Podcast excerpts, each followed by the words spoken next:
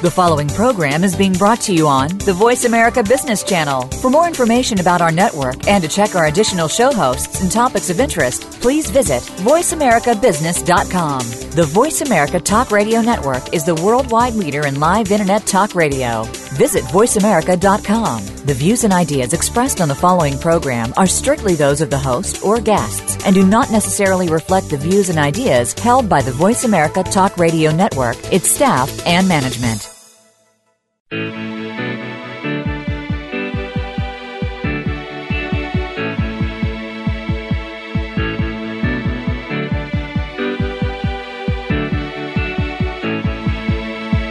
This hour of the Costa Report is brought to you by IBM. Big data at the speed of business.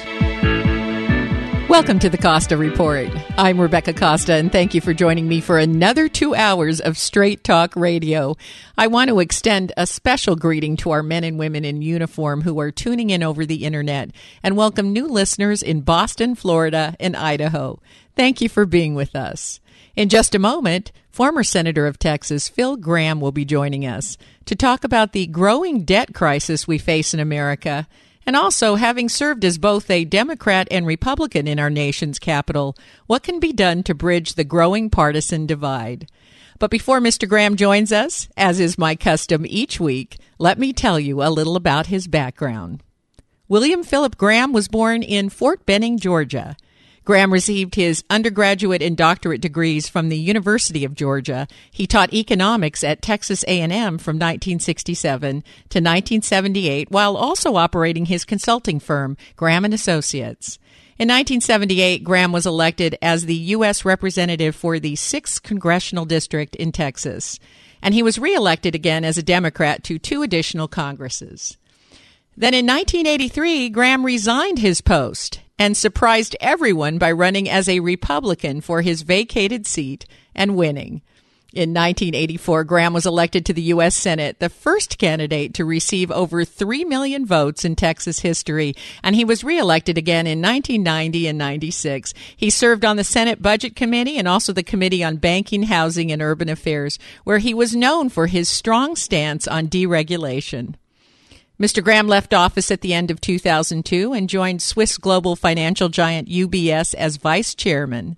It's my pleasure to welcome to the Costa Report economist and former senator for the great state of Texas, Mr. Phil Gramm. Welcome to the program, Mr. Gramm.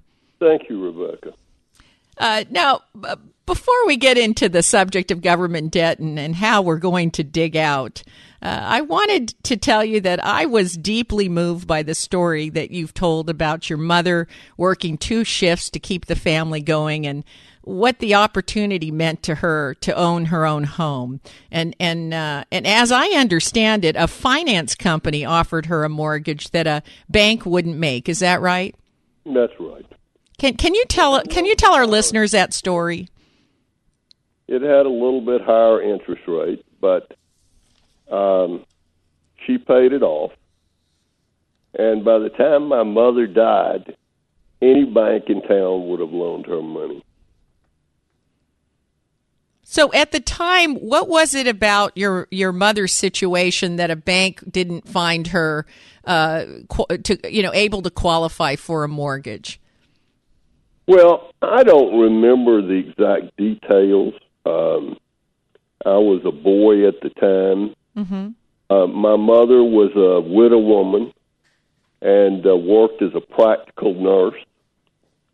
Uh, and so um, I don't know exactly what part of the qualification that she didn't uh, fit, uh, but she didn't.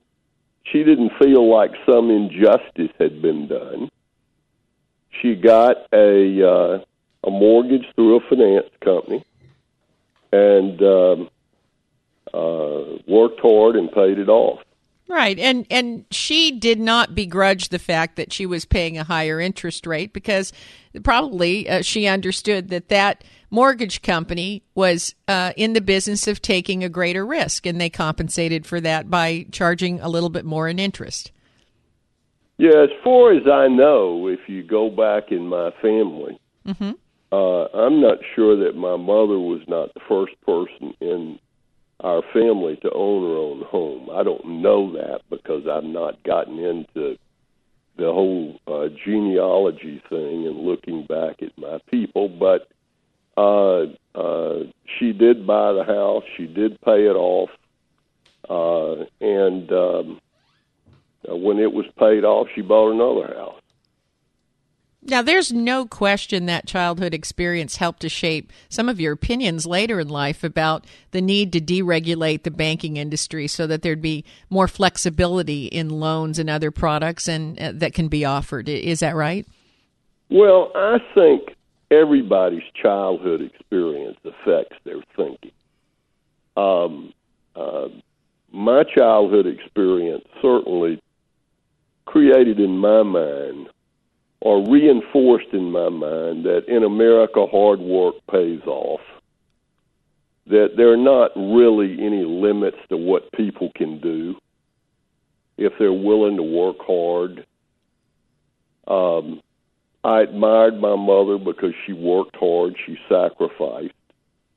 Um, my brother went to college. Nobody in my family had ever graduated. He was the first person in my family ever to graduate from high school. Um, um, so I, I guess growing up really did two things. One, it convinced me there was no limit to what you could do in America if you were willing to work hard. Mm-hmm. My mother's view was you don't have to lose if you're willing to pay the price. Mm-hmm if you're willing to hard, start sooner, work harder, and know more than anybody else, you're not going to fail in America. That's right, uh, and and you're a big believer in in uh, relaxing regulation so that there would be more opportunity. And uh, the fact is, even the sharpest economists in the world couldn't have foreseen the subprime mortgage collapse coming or the recession well, coming. I mean, I while my mother got, I guess, what you would call a subprime mortgage, mm-hmm. it wasn't guaranteed by the taxpayer. I don't think the taxpayer should guarantee those mortgages. Uh, I consistently opposed the uh, quotas set by the federal government on Freddie and Fannie. Yes. I consistently opposed their big portfolios of subprime subprime loans which really allowed them to engage in a giant financial arbitrage. So don't get confused. The fact that my mother was a widow woman who got a mortgage through a finance company mm-hmm. didn't convert to me supporting federal guarantees for subprime loans. Nobody has a clearer record on that. Yes. Uh, and it, what happened is in in 1995, uh, the federal government started a housing policy where they required 30% of all the mortgages bought by Freddie and Fannie to be subprime. Yes. And by the time the wheels came off, that was up to 56 cents out of every dollar. Mm-hmm. So I knew that that was extraordinarily dangerous and I knew it was bad policy. Now, why do I support competition? Um, I support competition because it. I have found that government tends to be the source of inefficiency and inequality. Uh, that government regulations often hurt the very people that they're supposed to help. Yes. And uh, I grew up in a world where we didn't want the government to help us. We didn't want the government to take care of us. Uh, I, I want my grandchildren to be successful. I don't want them taken care of. Uh, I want them to take care of themselves. I want them to take the responsibility. I think that's part of what being an American is about. I do too. I, I think we're all used to working hard and, and knowing what the risks are, but overcoming the, that risk is part of the uh, great American heritage, even from our founding fathers. They faced great risk and they worked hard and they overcame those risks. And that was a lot to be proud about. Um, we, we have to take a, a short break. When we come back, uh, we're going to find out what can we do with about all of this government debt that's piling up?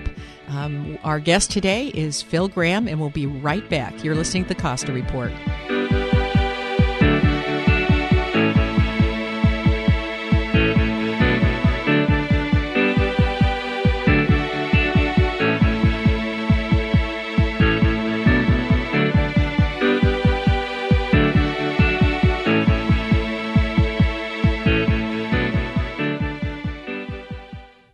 Big data is changing the way organizations work. From data driven marketing and ad targeting to the connected car, big data is fueling product innovation and new revenue opportunities. It's creating a culture in which business and IT leaders join forces to realize value from all data. They infuse analytics everywhere and make speed a differentiator, gaining competitive advantage from faster, more informed decisions. Leading organizations are creating new business models, developing new roles, and defining new big data architectures, including an infrastructure that can manage and process exploding volumes of structured and unstructured data, in motion as well as at rest, while protecting data privacy and security.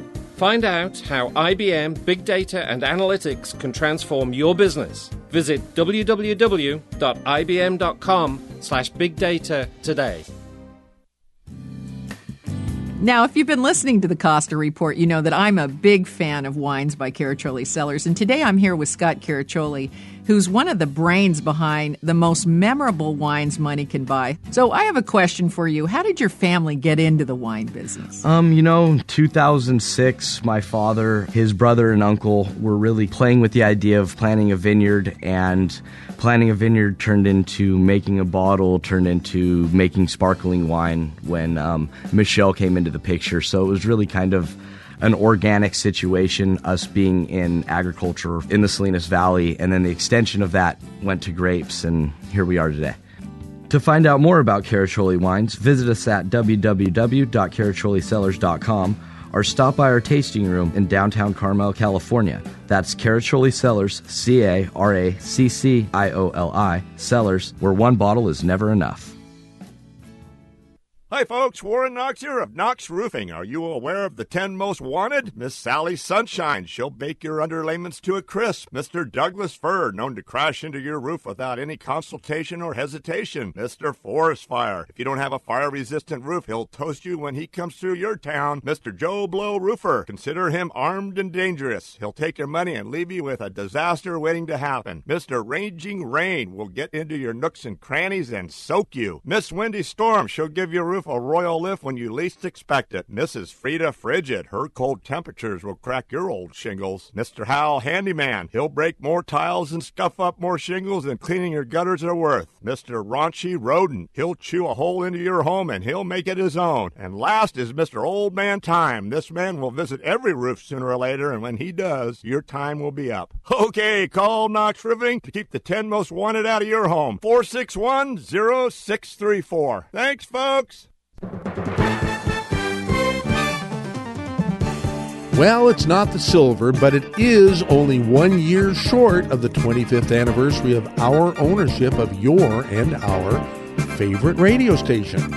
This Saturday, January 31st, and celebrate we will. 24 years of wild rides with never a dull moment. Well, not too many dull moments, of mostly engaging and rarely boring audio content for everyone. And we are only just getting started. So, y'all are invited to join me along with our good friend George Noory and yet another major radio industry titan to remain a secret on the next KSCO special this Saturday, 10 a.m. to 12 noon.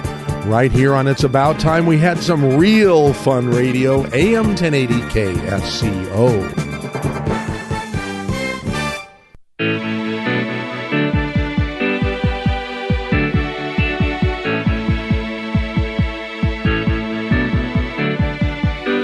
Welcome back to the Costa Report. I'm Rebecca Costa, and my guest today is former Senator from Texas, Phil Gramm.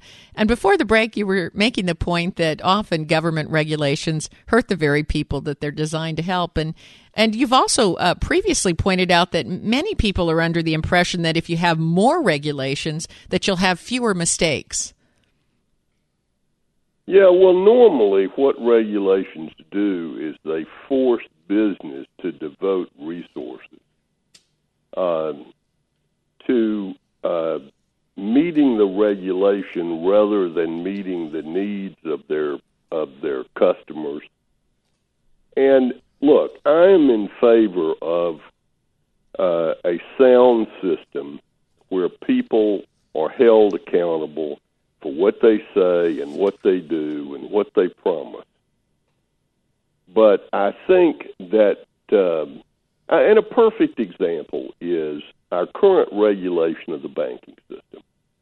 We had a financial crisis because the government force fed subprime loans to people that in the end uh, couldn't or wouldn't pay them back. Yes.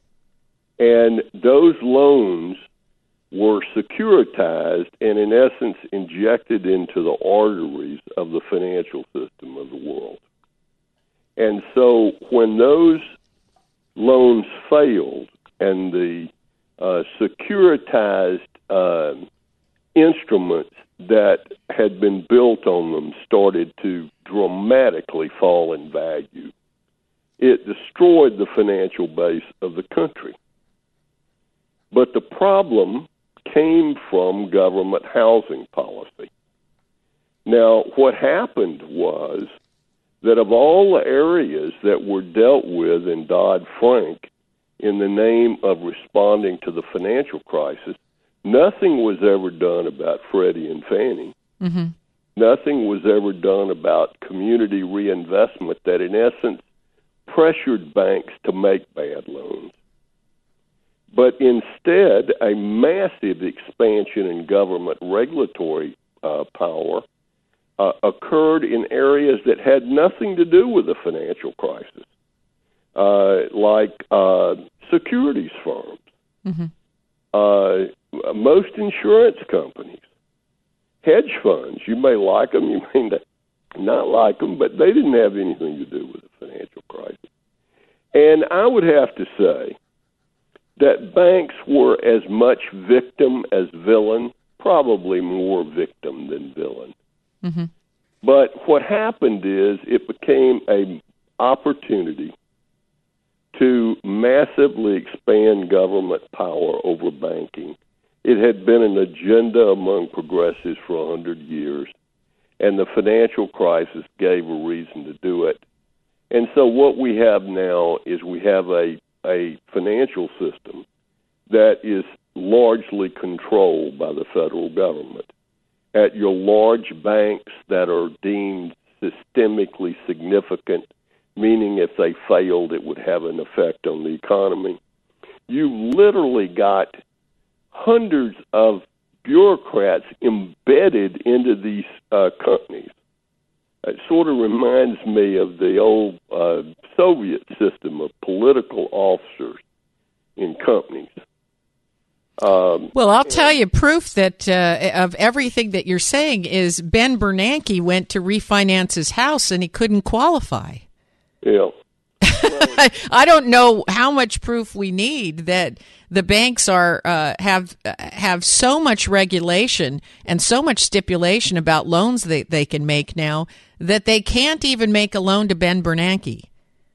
Well, I had an interesting little thing that uh, all my credit cards had been in my wife's name all these years, and so um, I decided to get a credit card, and I discovered, I, I assumed, since A, I didn't owe any money on anything, uh, that I must have great credit. yeah, it shows you how laughable. my- Senator, Senator, Senator, I Senator. a credit card that had a limit of twenty five hundred dollars. It has nothing to do with whether the fact that you've always paid. In fact, they don't even give you a good credit score if you owe no money. uh, You never borrow any, and you never uh, you never spend any money. that's the that's the worst credit score no you can credit get. score. I had no credit score, even though I have perfect credit. So anyway, it's taken me a while. I explained to them, hell, I got you know I work all over the world, and so you know that in some places wouldn't pay my hotel bill. So anyway, but I over time I gradually have gotten it fixed. But it's a crazy system. I remember when I was in commercial banking, when I was in college, uh, I worked for the CNS Bank in Atlanta. We still made loans based on people's character. Uh, boy, you can't do that today. No, no, I don't think anybody uh, would disagree with you. Uh, and and you know the days uh, when you could do a stated income loan based on your assets, those are gone too. Uh, I, I mean, if anyone's ever been, all these retirees that don't have a pay stub anymore, they, I hope they hold on to their houses because if they try to buy a new house without a pay stub, uh, you're in trouble. Yeah, well, you can see why they want proof, given all the millions of people. But your assets, your assets ought to be enough proof. You know, uh, I mean, I know, uh, you know, millionaires many times over that are having a hard time getting a home loan, and I can't make heads or tails out of that. Uh, but uh, you know, I I think what you're saying is uh, absolutely true, and and has uh, uh, and I personally experienced it myself. Now, I, I want to switch gears here for just a moment and talk about the debt that you know we're talking about the U.S. and our monetary policy. We're up to 18 trillion in debt, and that's about 56 thousand dollars per citizen. But what's more disturbing to me is that if you divide that debt amongst taxpayers, it's about it's gone to about $160,000 per taxpayer and it, doesn't seem like there's any plan to to stop uh, this hole that we're digging. So, as an economist, and I only have a couple minutes here, and I'm unfortunately going to have to take a break. But uh, uh, as an economist, how does this all come to an end? Well, it's going to come to an end when we start changing uh, government programs. Not only do we have all this debt and relatively little to show for it, but it's growing. It is going to grow as these entitlement programs expand, as we have more people retired and we have fewer people working. And um, uh, the debt doubled during the Obama administration. Mm-hmm. Um, but the underlying driving force is the modern entitlement program, which provides benefits where supposedly you're paying for your benefits, but the reality is they take your money and give it to somebody else, and then they're counting on somebody else coming in to pay benefits, to pay benefits that will go to Yes, uh, we're going to have to go to that hard break here, but when we come back, let's pick up on those entitlements and uh, whether they really truly are guaranteed by the government or not. We have to take another short break. Stay right where you are. We'll be back with more from Phil Gramm. You're listening to the Costa Report.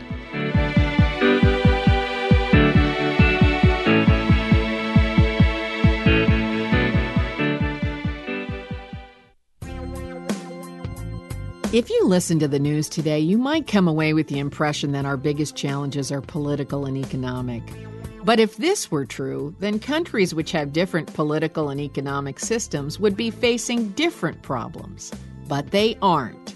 Every government and every nation is struggling with job creation, debt, immigration, climate change, terrorism, healthcare, energy, and wild swings in financial markets.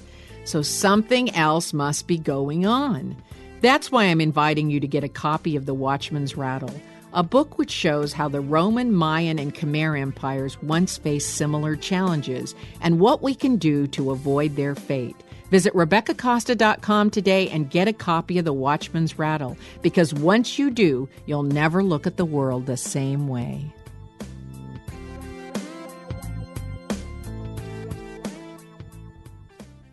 Hi, registered pharmacist Ben Fuchs here. I've been studying healthy bodies for 35 years, and what I've got to tell you may shock and surprise you, but if you listen up, it may change your life. The symptoms of PCOS, which stands for polycystic ovarian syndrome, are caused by the many cysts which produce lots of both male and female hormones. Excessive production of female hormones are associated with bad periods, sometimes no periods, bloating, weight gain, obesity, moodiness, sluggishness, while the excessive male hormones she produces can cause oily skin, acne, sometimes hair on the chest and back, thinning hair on the head. The hormone secreting cysts are themselves associated with insulin and blood sugar, and most PCOS PCOS patients have oftentimes undiagnosed pre-diabetic signs. That means PCOS needs to be first treated as a sugar processing problem. And secondly, PCOS patients who usually have underlying digestive problems are going to want to look here too. PCOS patients should focus especially on fat malabsorption, gallbladder and liver health issues, as well as the health of the intestine. Vitamin C is helpful for all hormone health issues, and you want to make sure you're getting fatty vitamins too, especially vitamins E and A. Lecithin granules with fatty meals can support fat metabolism, and it wouldn't be a bad idea to finish off all meals with a little apple cider vinegar, which can stimulate the secretion of fat digestive enzymes from the pancreas. Probiotics can be helpful, as can supplemental bile salts and digestive enzymes. Think zinc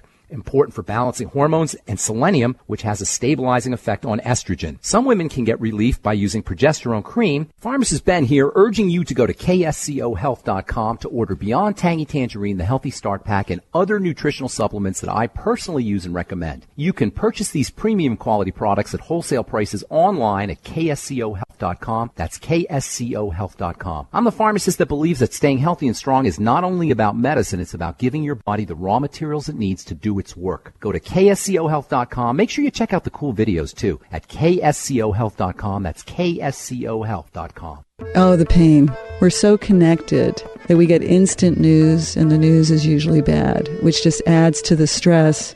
So how do you discover for yourself what is always happy, what's always at peace, what's always stress free in any single moment? Even in a moment of tragedy, even in a moment of loss, even in a moment of heartbreak. To discover this for yourself is what we do in satsang, a meeting that gives you an opportunity to discover how stress happens in your life. How do you suffer? And how do you break free from that suffering? How do you realize what's always happy, what's always at peace, even when you're frustrated, even when things aren't going the way you want them to? Find peace, an end of suffering, and the pure happiness that lives in the core of your being at KOSI's Satsang, Thursday the 29th in Carmel. Details at kosi.co. Find peace, an end of suffering, and the pure happiness that lives in the core of your being.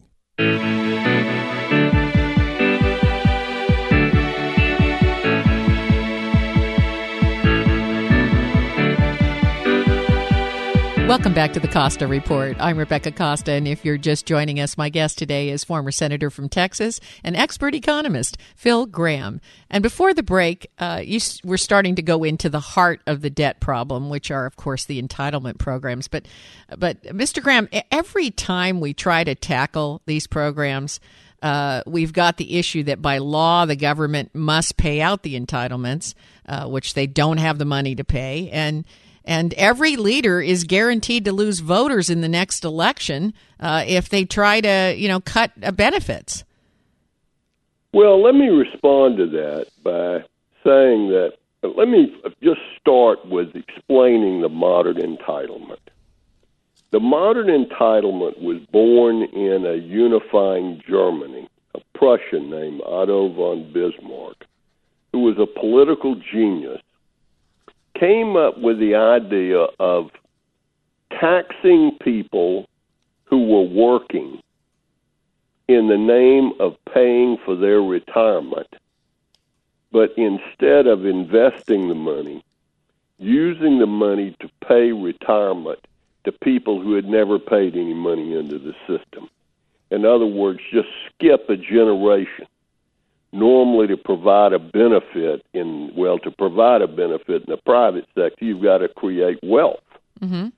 but the government was able to redistribute wealth by having current workers pay for current retirees and future workers pay for current workers to retire And Germany uh, was a young country, uh, uh, very low average age, and uh, yeah, it obviously was a popular benefit.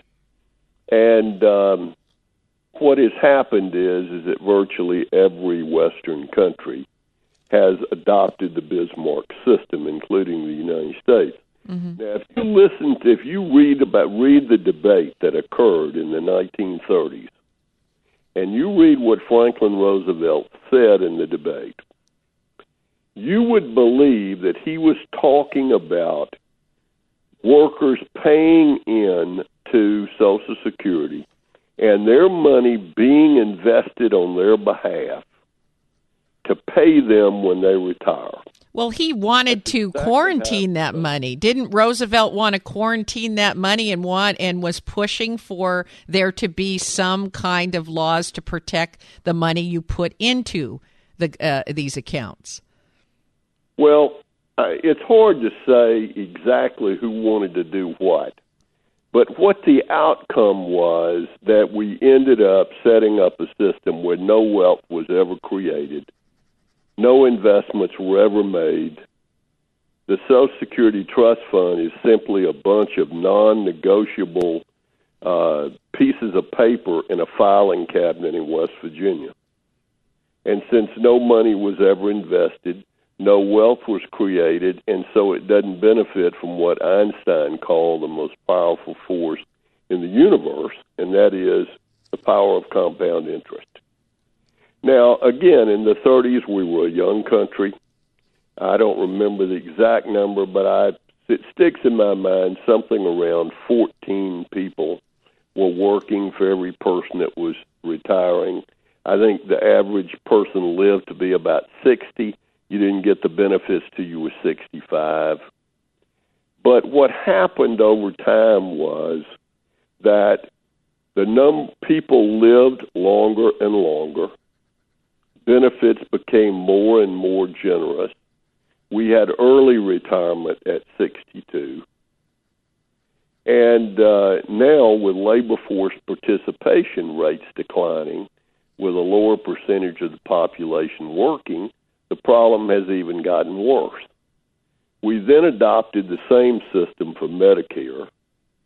And so the bottom line is we have promised things that we cannot pay for. Now, I don't know what is going to happen, but I know that these benefits will never be paid for because society is not capable of making the payments. But this is one of the things I want to ask you. You're one of the smartest economists in the country and and you're not in Washington right now. And if anybody can speak the truth it's you at this point in time. And I want to ask you how is this going to resolve? Because we've got one third of the country coming of retirement age in about the next decade.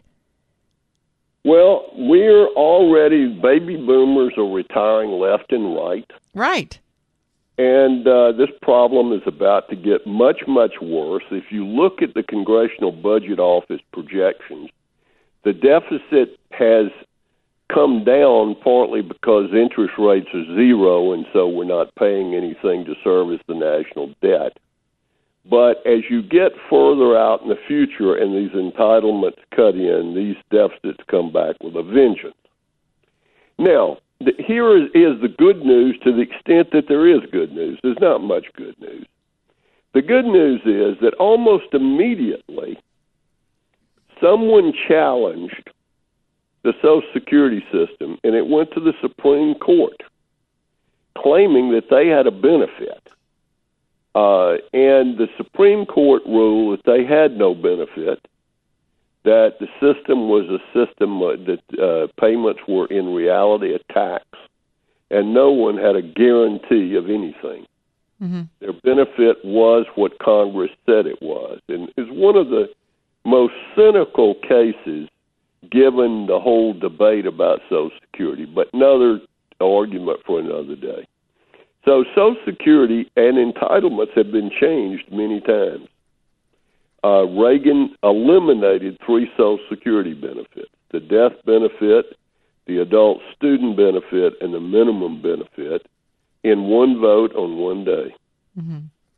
uh, he worked out an agreement with Tip O'Neill on a bipartisan basis. I was in Congress.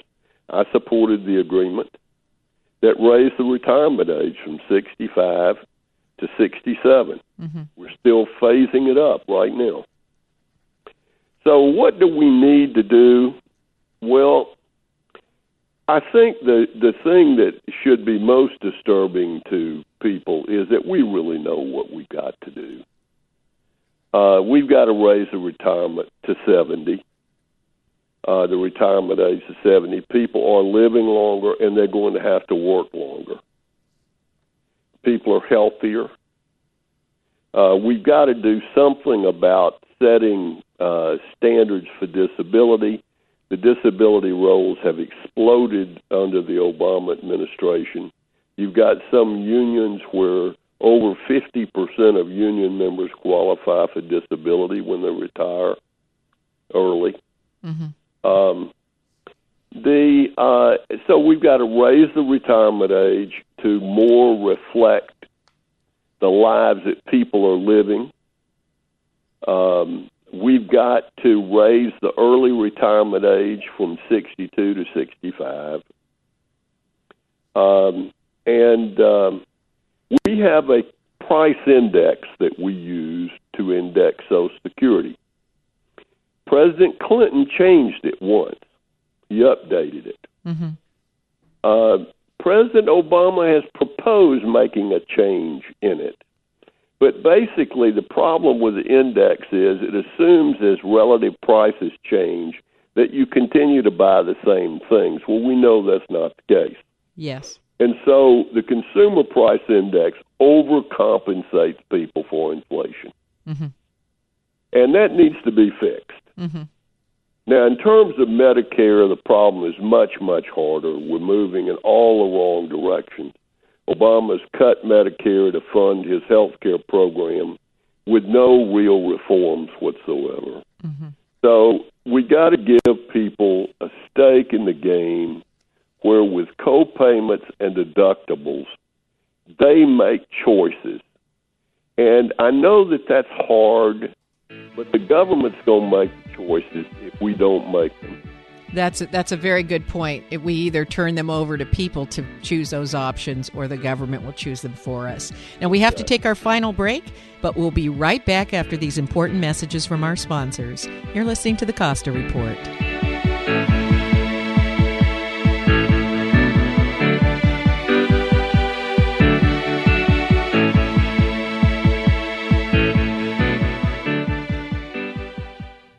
Love creating salads as much as you enjoy eating them?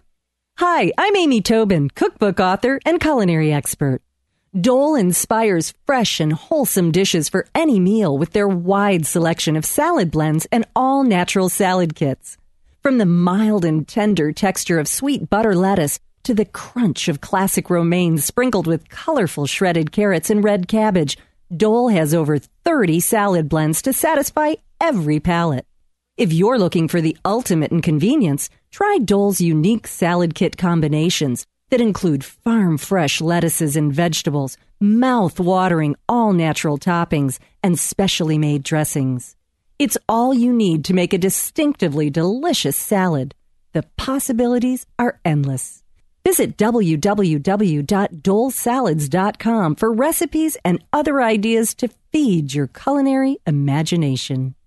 If you're wondering what to do with all that data you're creating, do I have an offer for you? Tableau is drag and drop software that people of any skill level can use to analyze and turn data into something actionable. That's right. I said actionable. And isn't that what all that data is for? With Tableau, you can connect to any data in virtually any format and visualize it on the fly. Databases, spreadsheets, even big data sources are instantly combined into usable charts, graphs, reports, and dashboards. People can analyze data and drag and drop at 10 times the speed of a traditional business intelligence system. But the most impressive thing about Tableau is that anyone can use it. And just to prove the point, you can get a free 14 day trial from Tableau just by mentioning you heard this ad. But do it now because this offer won't last. For your free 14 day trial, visit Tableau at T-A-B-L-E-A-U dot com slash Costa. That's tableau.com slash Costa. Tableau software. What's your data trying to tell you? Physicians Medical Group of Santa Cruz. Independent physicians for independent people. Consider this hundreds of doctors in Santa Cruz County all working together to provide the care that's right for you. It's the reality for PMG patients. Since we're independent, we're free to employ best practices right away, saving you time, money, and delivering the best outcome through communication. Visit PMGSCC.com. I don't care what they say. If you own a business, you did build that. You faced the tough challenges and you made the smart calls. So if your business is growing and you need more space, make the smart call today. General Steel. Our buildings have been used around the world, saving our customers as much as half the cost and time of conventional construction. As much as half. If your need is for storage and manufacturing, sure, we're the best. But with our custom exteriors and designs, General Steel buildings are used as offices, churches, retail stores, and more. Imagine a 5,000 square foot building for less than 35 $75,000 or even 10,000 square feet for an unbelievable price under 75,000. These are prices you just can't ignore on a building designed specifically for you. Make the smart call and call General Steel today at 898 Steel. Save as much as half the cost of conventional construction and own the space you need. Call 898 Steel. That's 800 987 8335. This is Steph. This is Rob. Join us for Out in Santa Cruz Saturdays at 7 p.m. as we bring you the hottest LGBT topics and guests of the week. It's fun, it's fabulous, and we don't shy away from controversy. Visit OutinSantaCruz.com for past shows and more. And follow us on Facebook and Twitter. Remember, join us on Out in Santa Cruz at 7 p.m. Saturdays on KSCO AM 1080. I'm Steph. I'm Rob. And, and you've, you've, been, been queered. Welcome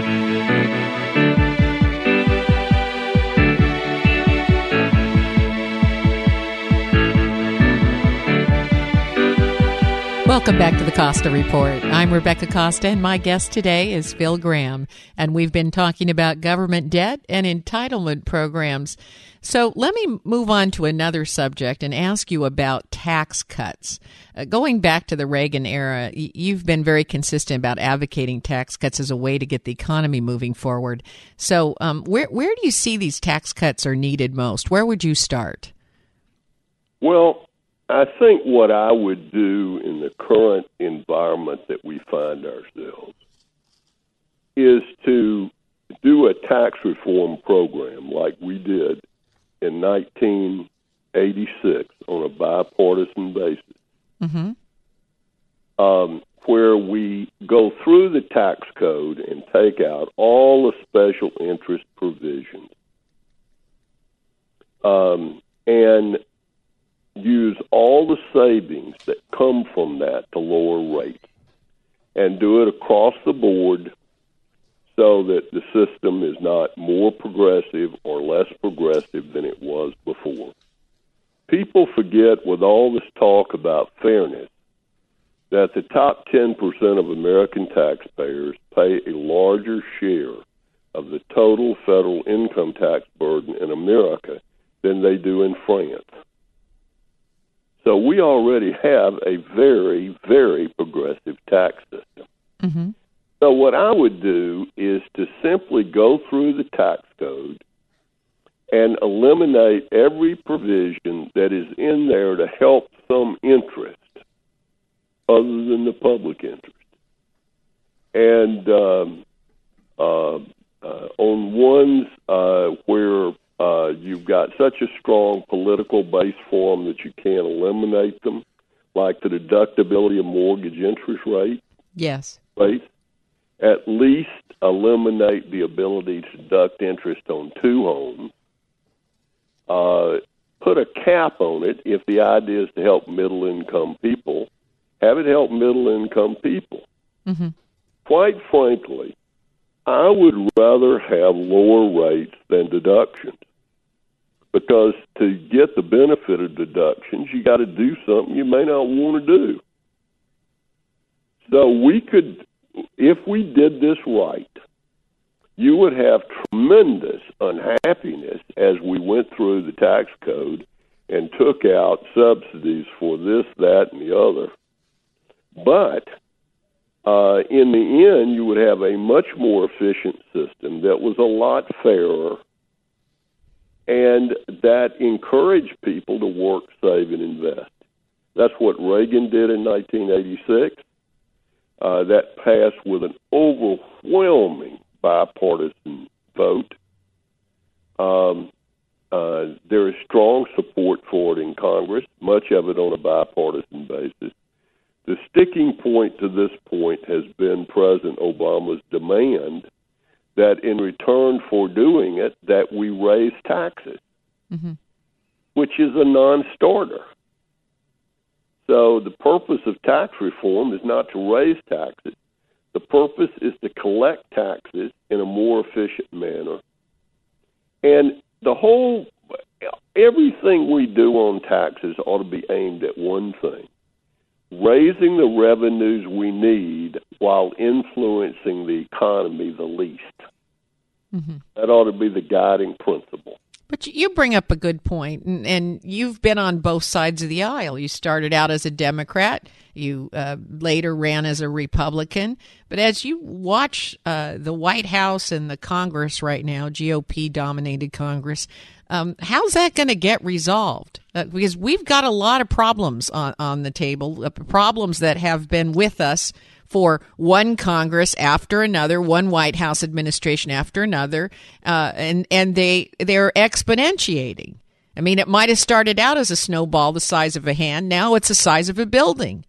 Well, here's the problem. We've had, in my political lifetime, we've had two presidents who were very effective in working with Congress. One was Ronald Reagan, and one was Bill Clinton.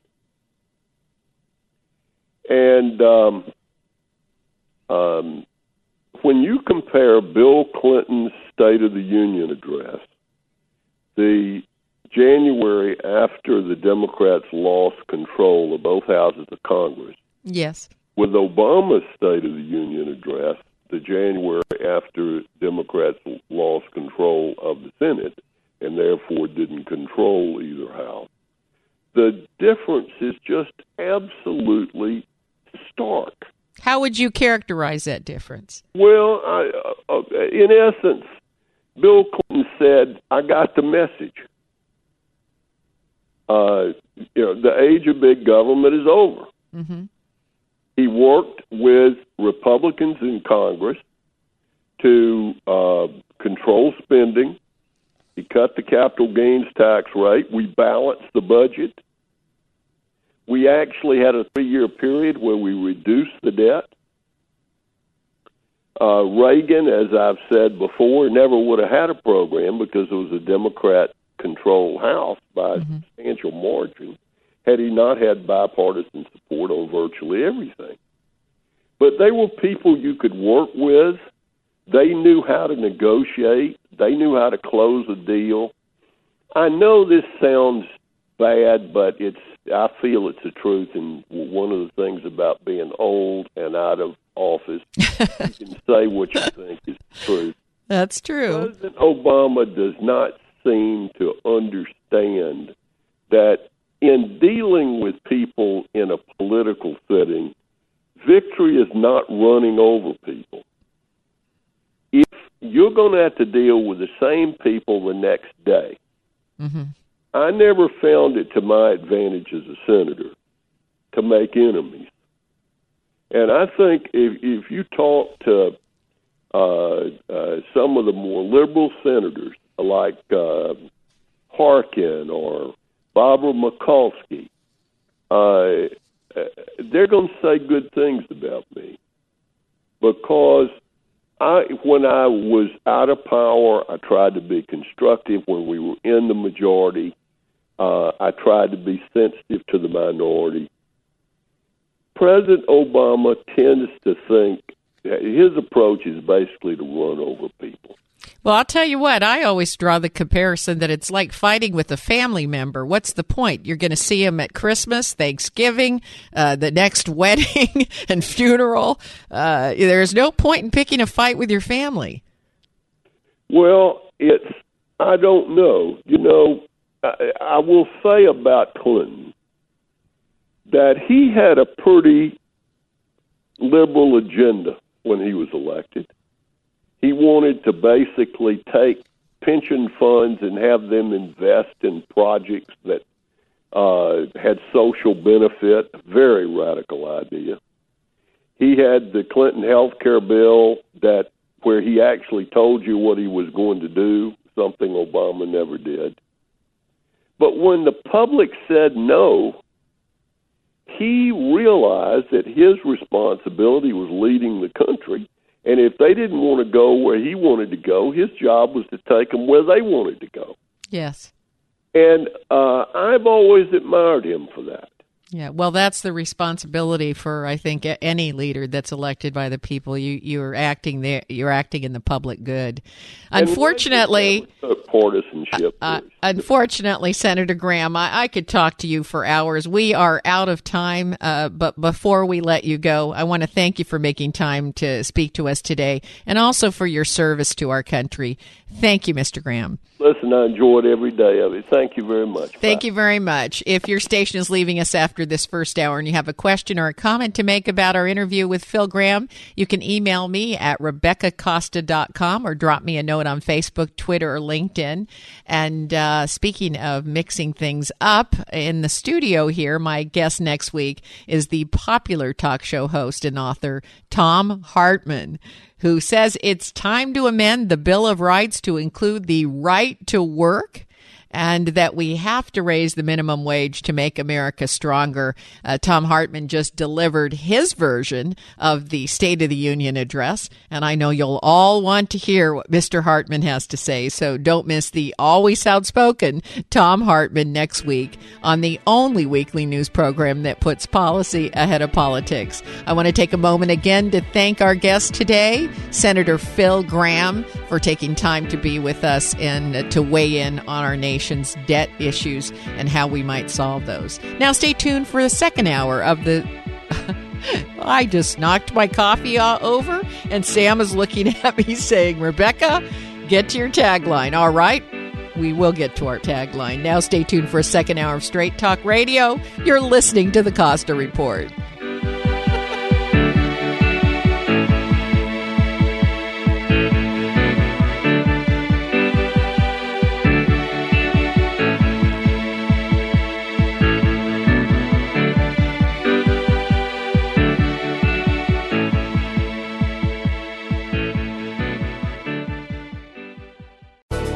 Thanks again for listening to the preceding program brought to you on the Voice America Business Channel. For more information about our network and to check out additional show hosts and topics of interest, please visit voiceamericabusiness.com.